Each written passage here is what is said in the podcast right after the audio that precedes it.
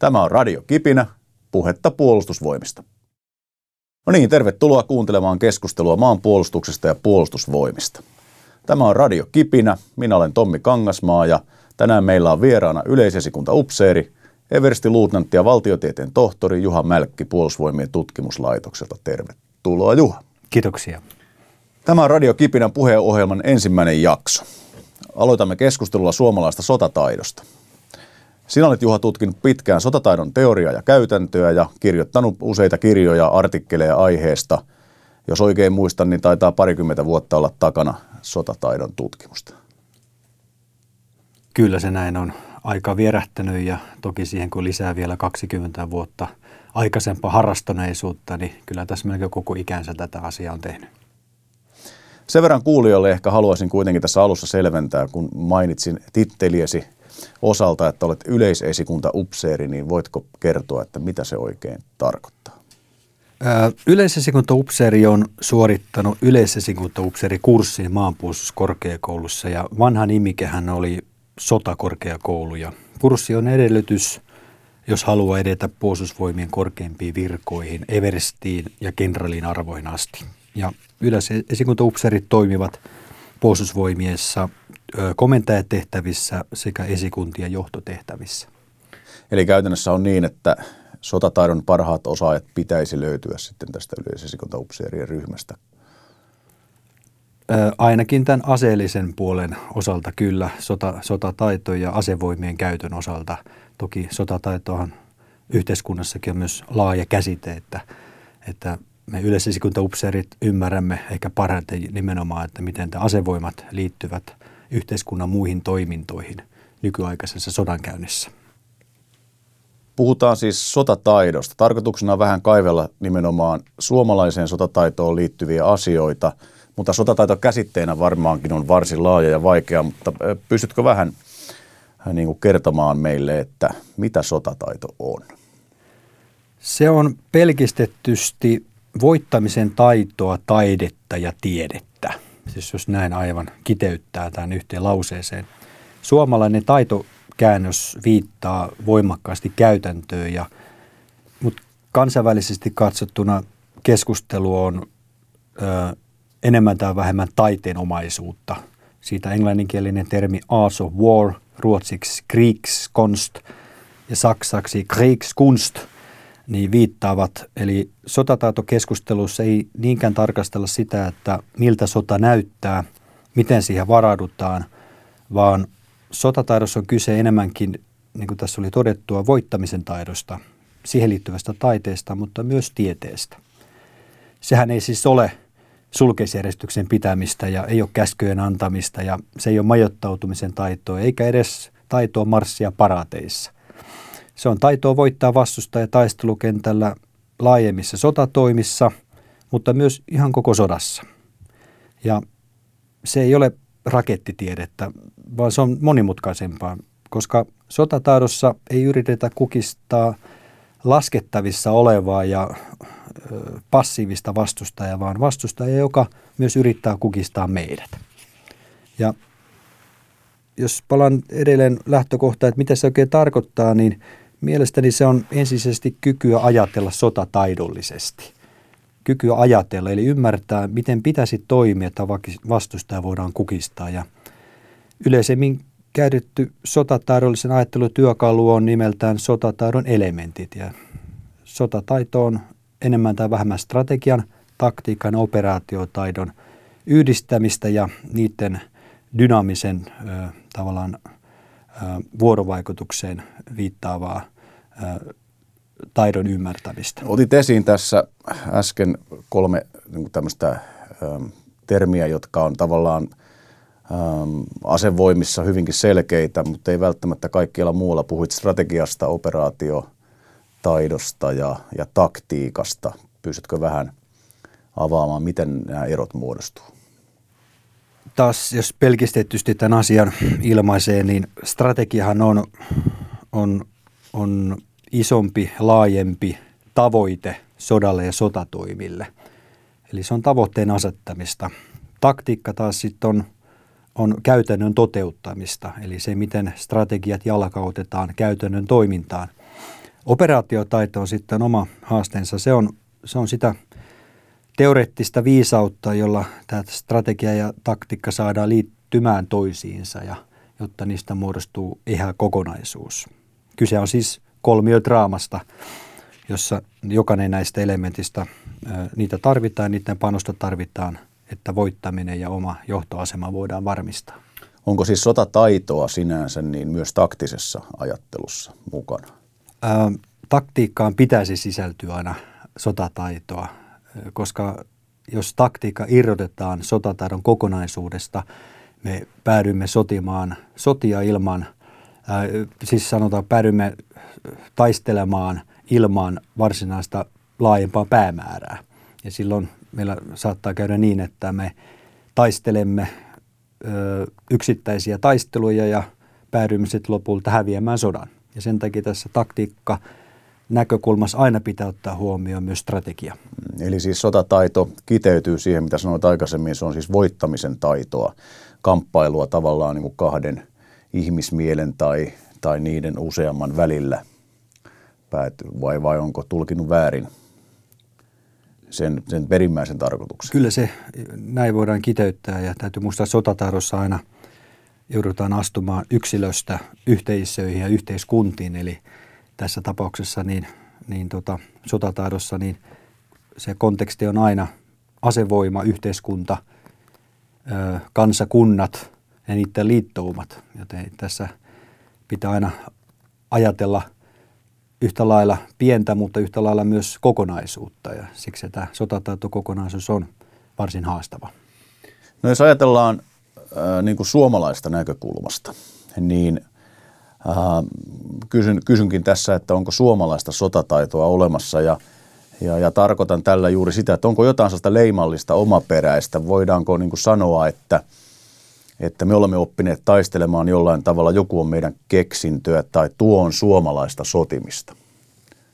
Mm, tokihan meillä on olemassa suomalaista sotataitoa, mutta toki meillä myös on kotosuomessa aivan liian vähän julkista keskustelua tästä teemasta ja Keskustelua käydään asevoimaan sisällä, sitä on aina käyty ja sitä käydään parhaillaan hyvinkin kiivaasti.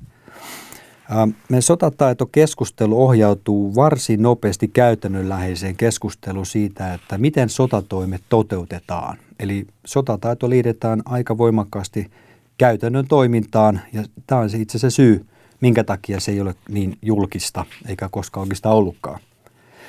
Ja toki olisi tärkeää, että me avattaisiin paremmin tulevaisuudessa sotataloudellista ajatteluamme julkisuuteen, jotta meillä kansalaisillekin välittyisi kuva siitä, että meidän kansallinen asevoima lähtee voittamaan sotatoimia, eikä me lähdetä niitä häviämään.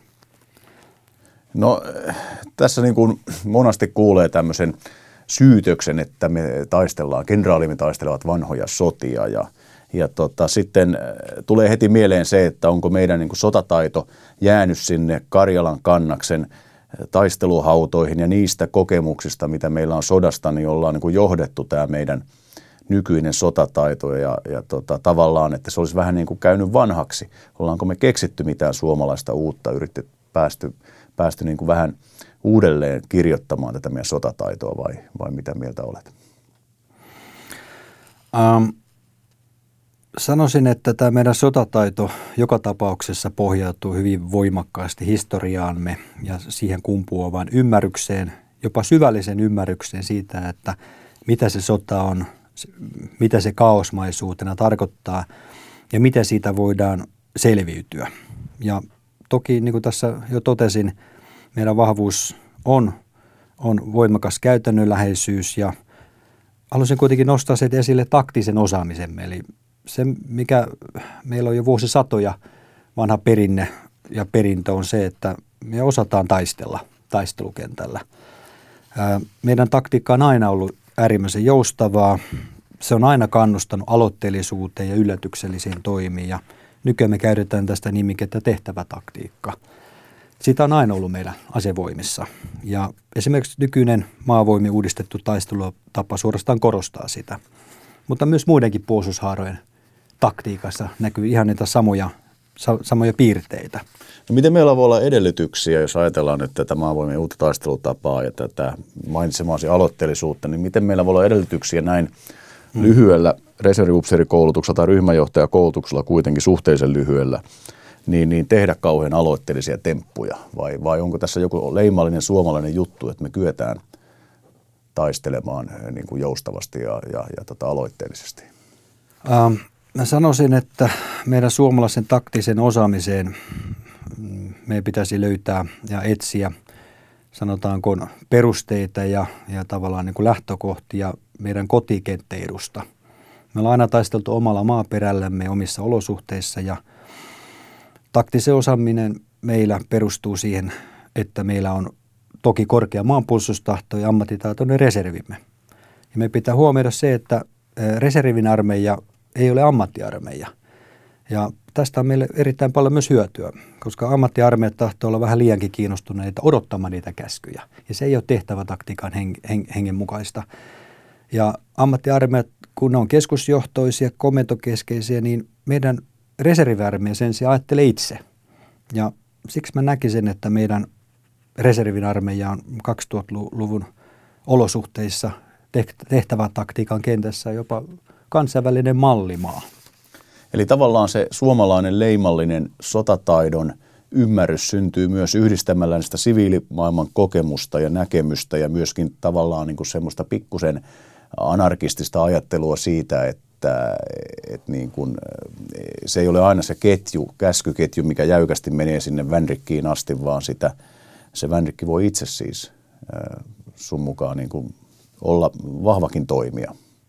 Kyllä se näin, näin tätä asiaa voitaisiin kiteyttää. Tietenkin täytyy muistaa se, että se Vänrikkikin toteuttaa kuitenkin ylempien johtoportaiden ajatusta, johtoajatusta, sitä mitä hänen pitäisi saada tehdyksi. Mutta kyse on siitä, että millä lailla, miten käytännössä tämä sitten, tämän käsky ö, toteutetaan. Millä lailla joukkoja ryhmitetään, koska ne lähtevät liikkeelle, miten vastustajan isketään, niin tämä on juuri se tehtävätaktiikan ytimessä oleva asia, mikä, mikä jää sitten tämän käytännön toteuttajan harteille. Eli tiettyjen rajojen sisällä on siis vapauksia toimia, mutta ne rajat sitten tulee sieltä ylemmistä esikunnista. Kyllä, ja tärkeää on asettaa ne rajat sellaiseksi, että ne ei siis kahlitse, Joo. vaan, vaan säilytetään alasella se mahdollisuus tarkkailla tilannetta ja toimia sen tilanteen mukaisesti. No minkälaisista yhtymistä tai joukoista löytyy nämä ensimmäiset sitten yleisesikuntaupseerikoulutuksen saaneet sotataitoa opiskelleet upseerit? Niitä alkaa löytymään prikaatitasosta ylöspäin. Toki komentajatehtävissä, pataljoonissa heitä vielä löytyy. Yleisesikuntaupseerin tärkeimmät sijoituspaikat ovat kuitenkin ylemmissä esikunnissa – jossa tarvitaan hyvin paljon suunnitteluvoimaa, koska nykyaikainen taistelukenttä ja sotanäyttämö on sen verran monimutkainen, että komentajat tarvitsevat hyvinkin paljon tietoa, ymmärrystä ja jopa johdatusta siihen, että mitä seuraavaksi kannattaisi lähteä tekemään ja, ja siinä vaiheessa, kun on päätetty, mitä tehdään, niin tarvitaan myös paljon suunnitteluvoimaa ja johtamisvoimaa, saadaan nämä suunnitelmat ö, pantua täytäntöön. Eli jos me mennään sieltä taktiselta tasolta ylöspäin, nyt puhuttiin prikaatista, puhutaan varmaan noin 5000 miehen kokoisista joukoista, Kyllä mutta jo. sitten kun yhdistellään näiden prikaatien taistelua suurempiin kokonaisuuksiin, niin ymmärrykseni mukaan ruvetaan puhumaan operaatiosta, eikö niin? Kyllä. Niin, niin tuota, eli siellä operaatiotasolla sitten alkaa näkymään tämä, tämä tota, yleisesikuntaupseerien vaikutus ja suunnittelu. Kyllä, ja tämä on juuri se tärkeä näkökanta tähän koko teemaan, että – mehän ei tuntemattomasta sotilaasta löydetä tätä, tätä sotataitoa. Ja se ehkä, ehkä jäänytkin meillä suomalaisen mielimaisemaan, että, että se olisi se yksittäinen komppania edustaa sitä sotataidoista suurta viisautta, mutta se viisas itse asiassa asuu siellä ylemmissä esikunnassa, jotka, joiden pitää suunnata niitä taisteluja tarkoituksenmukaisella tavalla.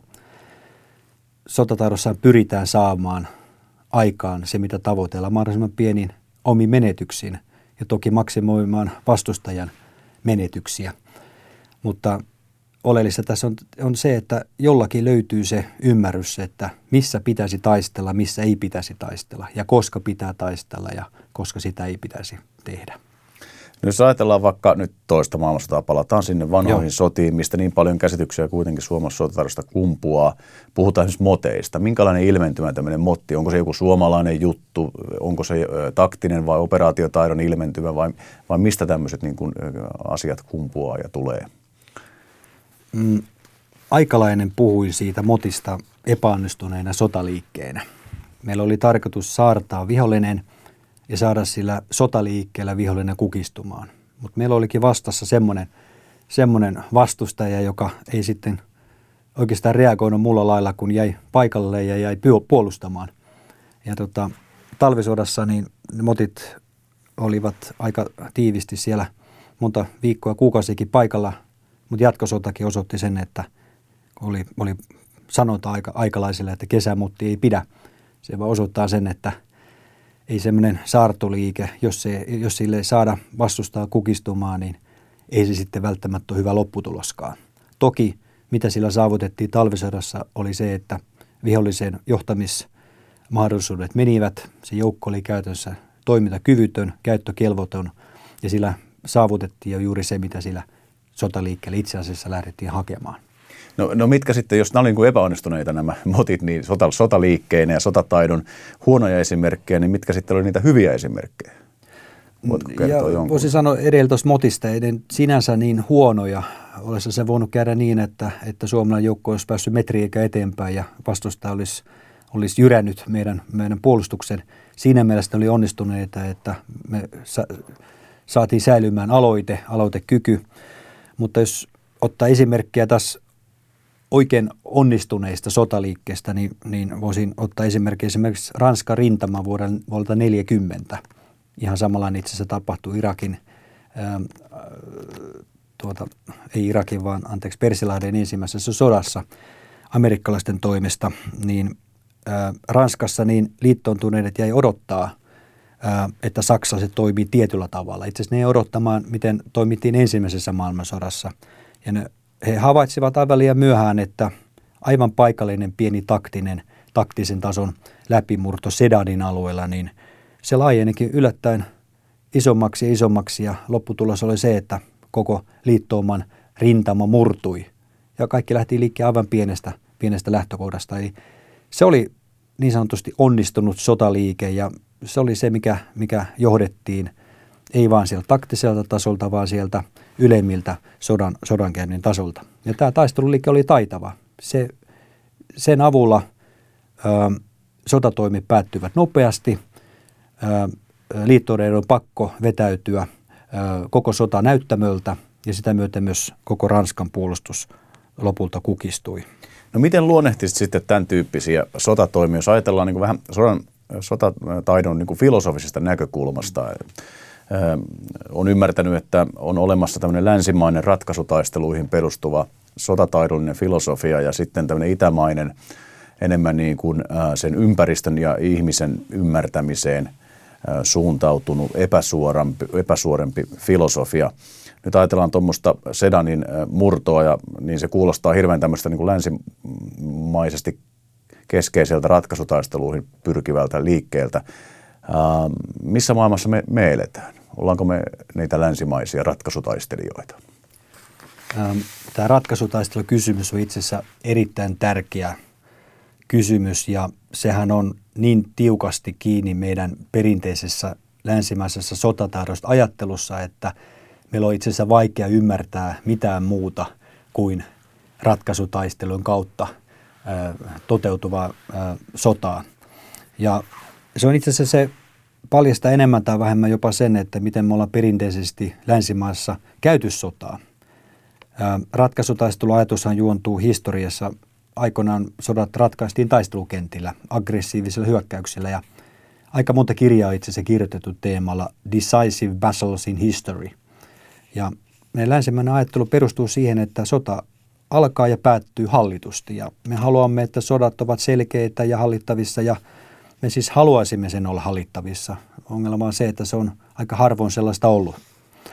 Mutta tähän sotataitokeskusteluun tai ratkaisutaistelu termi ei ihan oikeasti, oikeastaan sovi, koska sotataidossa pitäisi kukistaa vastustaja myös strategisella tasolla, eikä vain taktisella tasolla. Tämä esimerkki sieltä Persiläiden ensimmäisestä sodasta 90-luvun alusta, niin se antoi viitteitä, että ratkaisutaistelukonsepti edelleen toimii, mutta sitten taas ää, tuolla toisessa Persiläiden sodassa, joka sitten päättyi 2003, ainakin niin se julistettiin päättyväksi, niin se sitten ei toiminutkaan tämä ratkaisutaisteluajattelulogiikka. Termi on nimittäin ongelmallinen sotataidollisesti, viittasikin tässä itämaisajatteluun. Itämaisessa ajattelussa ei ajatella ihan samalla kuin meillä. Nimittäin meillä ratkaisutaistelu ohjaa hakeutumaan taisteluun, jotta sota voidaan voittaa. Itämainen logiikka taas lähtee siitä liikkeelle, että ekaksi pitää voittaa se sota ja sitten vasta taistellaan. Ja tämä ajattelu on meille hyvin vaikea ymmärtää. Joo, joo. Eli se lähtee niin kuin tavallaan lopusta kohti alkua. Kyllä. Ja me lähdetään kasaamaan voimaa kohti jotain. Kyllä, ja me lähdetään taisteluun avulla ja kunniakkaan voittamisen avulla tavallaan niin ansaitsemaan sitä voittoa. Mutta me aina unohdetaan, että sotataito ei ole välttämättä ritarillista ja kunniallista, vaan se on voittamista. Meidän pitäisi päästä voittoon keinolla millä hyvänsä. Ja mikä on kiinnostavaa, niin ei tämä edes ole nykyvenäläinen ajattelutapa, tämä ratkaisutaistelulogiikka. Vaikka me lehdistössäkin jatkuvasti luetaan, että Ukrainassa etsitään ratkaisutaistelua ja ehkä toivotaan sitä. Syyrissä etsitään ratkaisutaistelua, eli toivotaan sitä. Mutta sotan, silloin kun puhutaan poliittistrategisestakin tasosta, niin se on aivan liian monimutkainen ratkaistavaksi yksittäisillä ratkaisutaisteluilla. No ajatellaan nyt sitten suomalaista upseeria. Koulutus, äh, reserviupseerikoulussa annetaan tiettyjä taisteluteknisiä, taktisia periaatteita, mutta sitten kun mennään sinne kadettikouluun opiskelemaan upseeriksi, ruvetaan niin sotataidon ensiaskeleille kiipeämään, niin onko siellä missään nurkassa enää näitä suntsiin itämaisia ajatteluja vai, vai tota noin, onko ne tämmöisiä kuriositeetteja pelkästään tässä suomalaisessa sotataidon opiskelussa? Mitä siellä opiskellaan? Tämä on tärkeä kysymys sen takia, että me pitäisi tietenkin aina muistaa, että lähtökohta ymmärtää sotaa perustuu siihen, että mä tiedän ja me tiedämme, millä lailla sitä sotaa käydään. Sen rinnalla pitää olla aina teoriat. Me tarvitaan molempia. Me tarvitaan sitä ymmärrystä, että miten sotaa käydään, miten se käytännössä järjestetään. Me tarvitaan upserikoulutuksessa hyvin paljon. Me käytetään aikaa aivan käytännön asioihin, eli suunnitelmien tekemiseen, sotavoiman organisoimiseen – me tehdään hyvin paljon suunnittelua, että me ylipäätään ymmärretään, miten tämä koko koneisto toimii. Siitä menee itse asiassa suuri osa aikaa tämän koneiston opetteluun. Mutta tässä rinnalla meillä kulkee koko ajan tämä sotataidollisen ajattelun oma polku.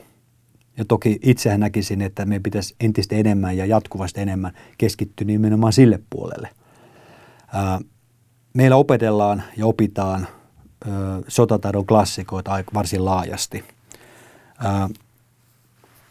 toki me opetetaan, miltä sodankäynti näyttää länsima- länsimaalaisittain, mutta meidän maantieteellinen asema itse asiassa idän ja lännen välissä on tehnyt meistä minun mielestä omalaatuisen sotataidon harjoittajan. Millä tavalla? Koska mä näkisin, että mehän ei ajatella, suomalainen upseri ei ajattele niin kuin NATO-upseri, tai edes kuin mitä venäläinen upseri ajattelee – koska meidän toimintaympäristö suurvaltojen välissä on pitänyt meidät aina vähän kuin jalat maassa. Mutta sotataidollisesti minun mielestäni me ollaan ja edelleen ollaan pystytty, on aikaisemmin, eh, siis on pystytty ja nykyään pystyttää jatko, tulevaisuudesta todennäköisesti entistä enemmän ymmärtämään idän ja lännen sotataidollisen ajattelun ö, risteyksiä. Ja siinä mielessä niin me ollaan säilytetty minun mielestä sadan vuoden aikana tämä oma leimaisuutemme juuri sen takia, että – meillä on realismia idän ja lännen välissä. Tämä sama realismihan ei esimerkiksi ole Ruotsissa.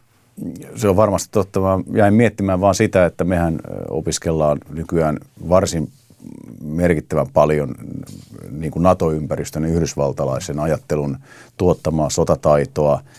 Ää, opiskellaanko me enää ollenkaan venäläistä sotataitoa? Kyllä me opiskellaan venäläistäkin sotataitoa. Ja toki täytyy muistaa se, että venäläinen sotataito vuonna 2015 ei enää ole sitä sotataitoa, mikä se oli vuonna 1980.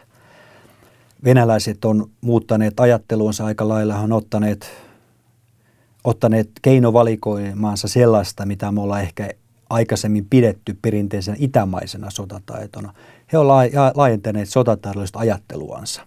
Ja sen takia me käytetään sana käsitettä hybridisodan käynti. Me ollaan oltu siitä suorastaan yllättyneitä. No, se on, tämä on kyllä niin kuin mielenkiintoinen näkökulma, jos ajatellaan, että, että tavallaan meillä ne sunsit ja musasit ja itämaiset taistelutaidon klassikot, niin ehkä kuluu kyllä upseerien käsissä, mutta ei tavallaan ehkä kuitenkaan valu sinne sotataidolliseen käsitykseen, jos mä oon oikein ymmärtänyt. Nyt meidän naapurissa venäläiset on – ruvennut soveltamaan käytäntöön näitä itämaisia vai, vai onko tämä vähän liian synkkä näkemys tästä? Kyllä se vähän on liian synkkä näkemys. Meidän suomalainen sotataidollinen käytäntö asuu meissä upseereissa ja siinä keskustelussa, mitä me käydään. Me ei olla välttämättä oltu, no, ei ollut sata vuoteen oltu hyviä kirjoittamaan tätä, niitä paperille, mutta me ollaan hyvin joustavia ajattelussamme. Ja meillä ei ole vierasta alkaa soveltamaan sellaista, mikä olisi ehkä vierasta länsimaisille asevoimille. Amerikkalainen sotakoneisto ei välttämättä muutu kovinkaan nopeasti. Meidän vahvuus on siinä, että, että me pystytään ajatuksiamme aika nopeastikin heiluttamaan laidasta toiseen, mutta mä edelleenkin pitäisin, että meidän, meidän vahvuus on siinä sotataidoallisesta hybridin omaisuudessa. Me pystytään hyödyntämään sekä itä- että länttä – ja me ehkä jopa pystytään sen takia ymmärtämään esimerkiksi meneillään olevan Ukrainan kriisin sotataidollista käytäntöä ja pukemaan se sotataidolliseen keskusteluun. Pystytäänkö me kuitenkaan ymmärtämään niin kuin, operaatiotason taisteluja, kun me ei voida harjoitella kovin suuressa mittakaavassa kotimaassa? Saadaanko me sitä korkeamman tason operatiivista ajattelua ja käytännön kokemusta sitten niin mahdollisesti ulkomaan operaatiosta osallistumalla esikuntaupseerina Afganistanissa, Keiforissa ja niin edelleen näihin isoihin operaatioihin? Mm, sanoisin pikemminkin niin, että nämä ulkomaiset operaatiot antaa meille erittäin hyvän käsityksen ja kosketuspinnan sodankäynnin todellisuuteen taktisella tasolla. Sen avulla me ymmärretään paremmin, että miltä se nykyaikana sota oikeasti näyttää sotilan silmin, mutta myös ympärillä olevien yhteiskuntien silmin. Se pitää meidät entistä tiukemmin jalat maassa.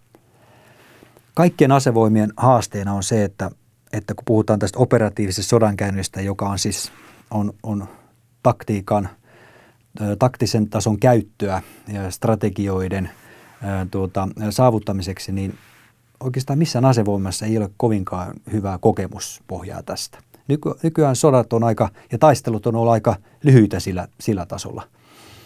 Ja me joudutaan, ja kaikki muutkin länsimaat joutuu aika lailla nojautumaan ö, kirjoitettuun tekstiin ja kokemuksiin.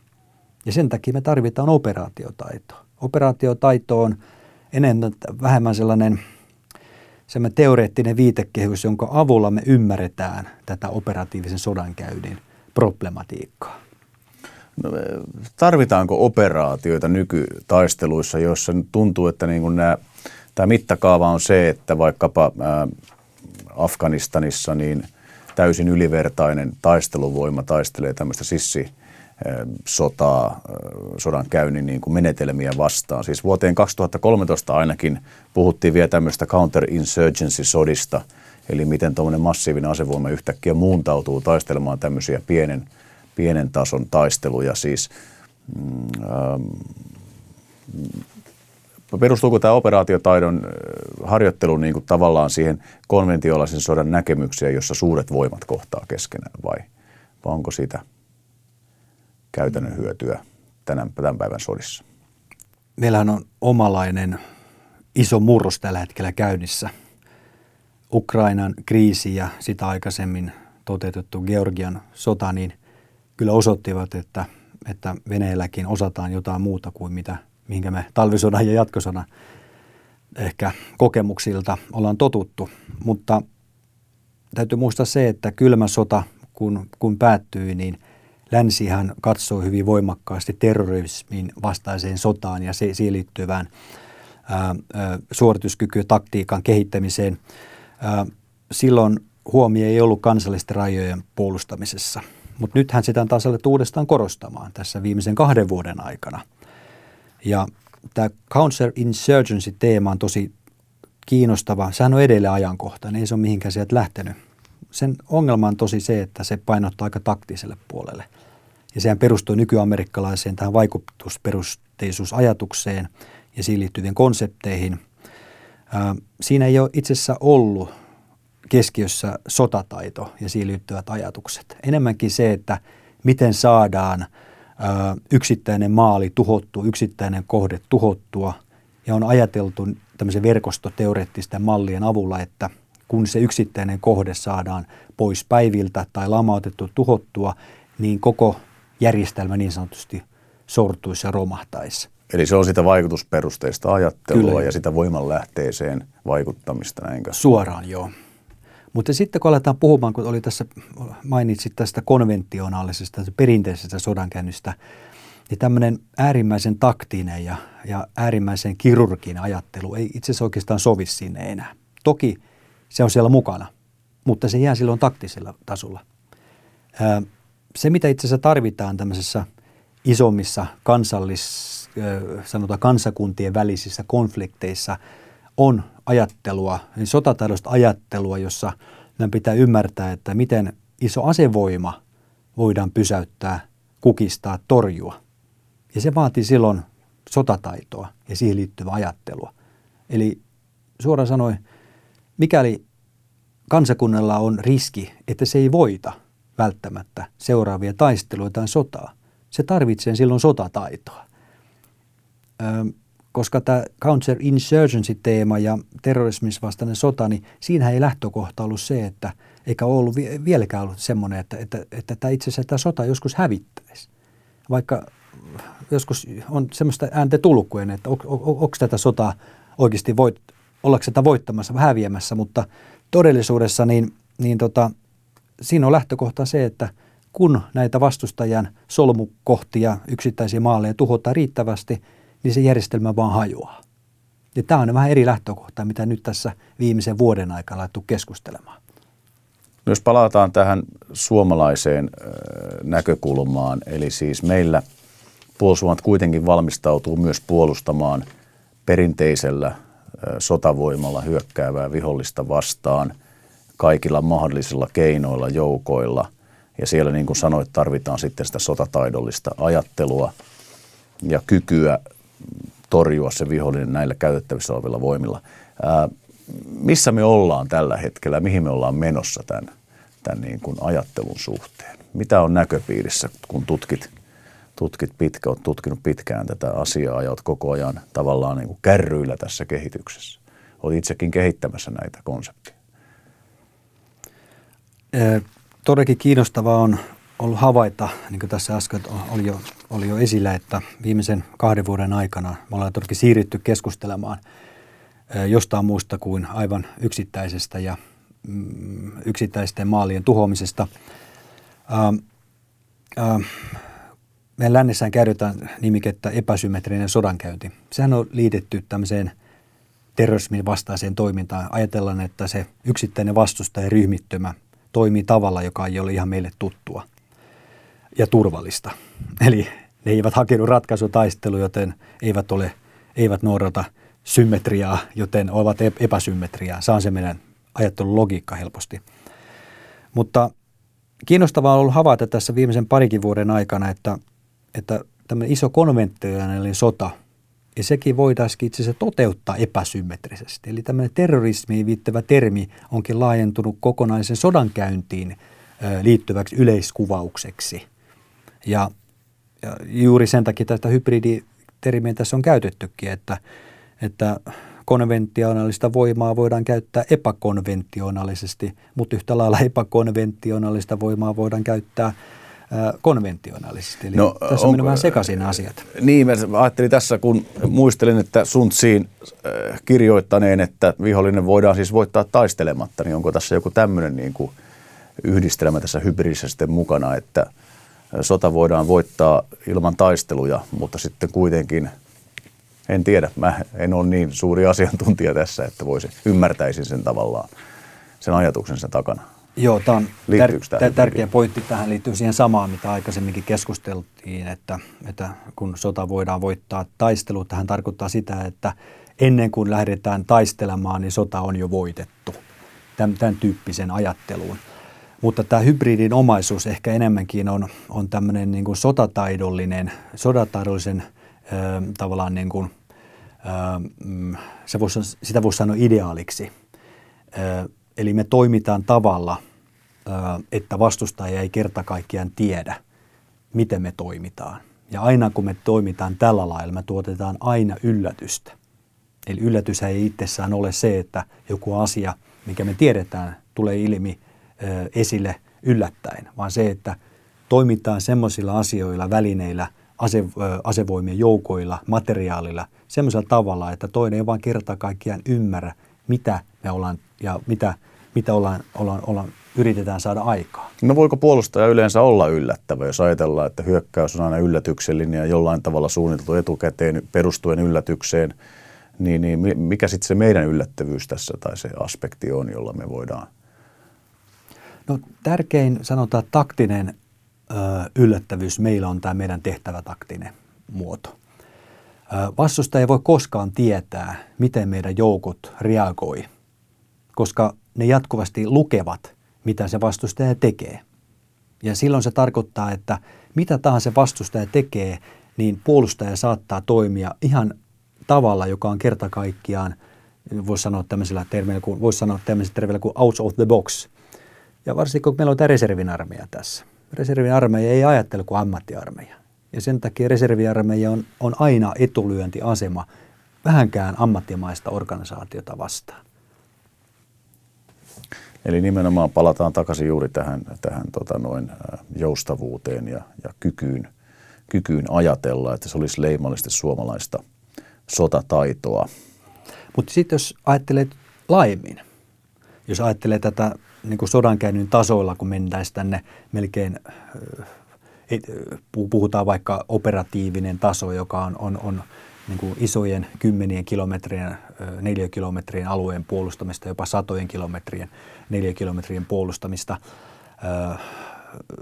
Voidaan käsitellä myös koko Etelä-Suomenkin puolustamisena sillä tasolla, niin kysynkin siitä, että missä taistellaan. Se, on, se voi olla hyvinkin olla yllättävä elementti kun mehän ei enää taistellakaan siellä, siellä rintamalinjoilla, siellä kannaksella.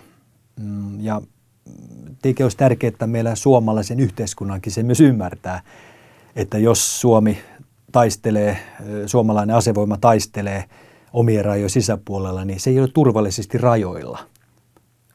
Siis turvallisesti tarkoitan, että me ollaan totuttu ajattelemaan, että jossain rajalla ne siellä, siellä jossain taistelee vaan tähän itse asiassa nykyaikaisessa taistelussa ja sotanäyttämöllä, niin ollaankin siellä, missä ihmisetkin on.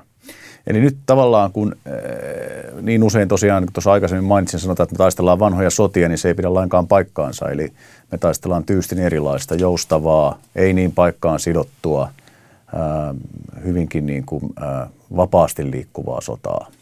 Kyllä, Niinkö? tämä on tärkeä, tärkeä pointti se, että jos taistelee edellistä sotaa, niin se sanotahan kuuluu, että kenraali taistelee niin. edellistä sotaa. Ja se oli ehkä sanoisin ajankohtaista silloin vielä 70 vuotta sitten tuollakin, kun esimerkkinä sanoin tästä Ranskan puolustuksen sortumisessa, jossa kenraalit, jotka oli nuorena luutnantteina ollut ekassa maailmansodassa, niin veivät sen, sen aikaisen ajattelun ö, asevoimien johtamiseksi – ja johtamiseen ja käyttivät niitä samoja menetelmiä, mitä ensimmäisessä maailmansodassa oli havaittu ö, voittoisiksi, mutta ei tässä enää tällaisessa umpiossa eletä.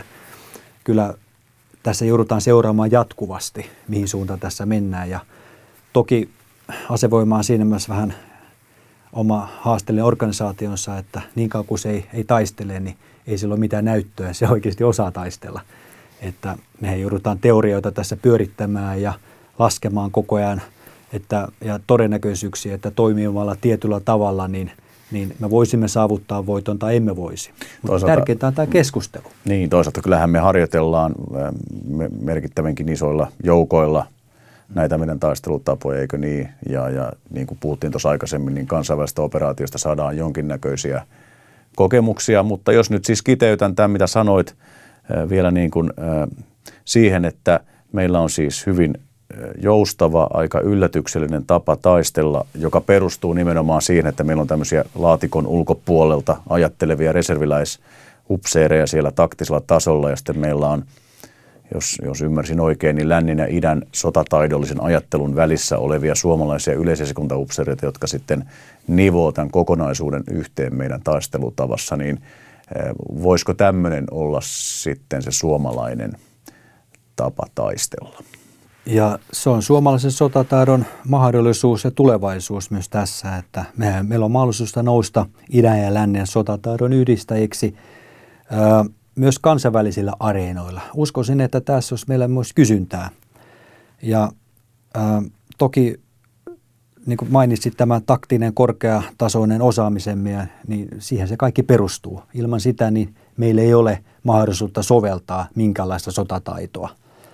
Mutta meidän pitäisi asevoimiena ja myös yhteiskuntana niin näkyä enemmän, kirjoittaa enemmän, olla avoimempia tästä asiasta. Tähän ei ole vain sotilaiden asia. Niin kuin toinen sanota, mikä on myös kuvaavampi, on se, että, että sota on aivan liian vakava asia edettäväksi pelkkien sotilaiden harteille. Eli kyllä tämä on yhteiskunnallinen asia. Sodan käynnissä vaikuttaa yhtä lailla diplomatia, informaatio ja talous. Ne on ne kaikki isot voima voimatekijät, mitä, mitä yhteiskunnalla, yhteiskunnalla on siinä vaiheessa, kun se joutuu hätään? Olet tällä hetkellä kirjoittamassa lisää tästä aiheesta. Varmasti mielenkiintoista tekstiä. Nämä aikaisemmat kirjat on ollut erittäin valaisevia tämän sotataidon operaatiotaidon saralta. Voitko vähän kertoa lyhyesti vielä tulevasta kirjasta? Parhaillaan sitä kirjoittelen tosiaankin operatiivisesta sodankäynnistä ja yhdistän siellä sotataidon teorioita, sotataidon käytäntöä, doktrinaalista, eli tämmöistä niin oppirakenteeseen liittyvää keskustelua ja, ja, ja tota, se on tarkoitus ja tarkoitettu totta kai asevoimille itselleen, mutta myös yhteiskunnalle, yhteisku- niille yhteiskunnassa, jotka ovat kiinnostuneita tämmöisestä laajan organisaation johtamiseen liittyvistä mutkikkaista ongelmista – et sanoisin, että kun Sixten Korkmankin tota viime aikana kiinnostavan kirjan kirjoittanut, kir, ki, itse asiassa monta kirjaa kiinnostavia kirjoja ja teoksia, niin tota, hän sitä puhuu, että talous on vaikea asia, vaikka se on itse asiassa äärimmäisen tärkeä asia ja sitä, sen pitäisi sen teoreihin perehtyä, niin sanoisin, että sotataito on aivan samassa asemassa, että meidän pitää perehtyä niihin taustoihin, että mitä se sodankäynti on – miten se sota täydellisesti tavallaan on hallittavissa, jotta me paremmin ymmärrettäisiin sotaa, sen luonnetta, miksi ne alkaa, sodat, miten ne voidaan ylipäätään päättää. Tähän on hyvä päättää. Kiitoksia Juha Mälkki haastattelusta ja, ja onnea uuden kirjan kirjoittamiseen. Kiitoksia.